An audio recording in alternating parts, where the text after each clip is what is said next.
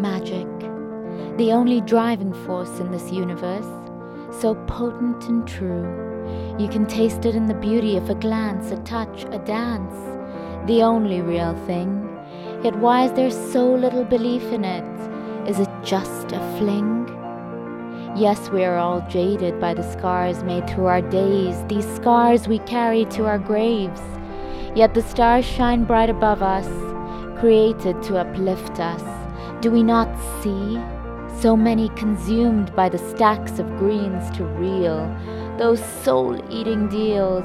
Where should we draw the line? Is it wrong to want comfortable lives?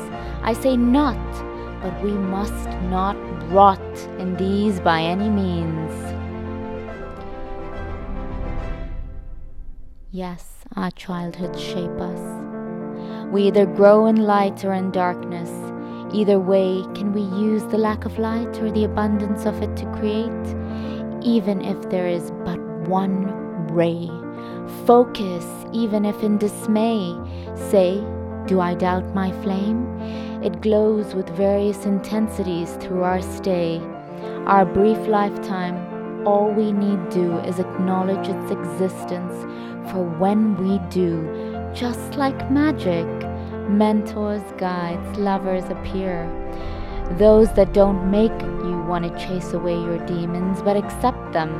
For you are enough, all of you as you are enough.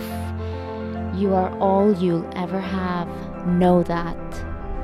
And with that conviction, those who fan your flames will fill your world like you will theirs, to create stories, shape lives, and see the truth in life.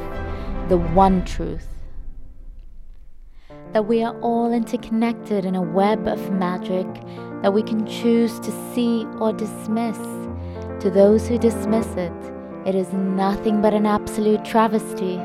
To those who embrace it, the universe will salute you, and with that, reward you with magic.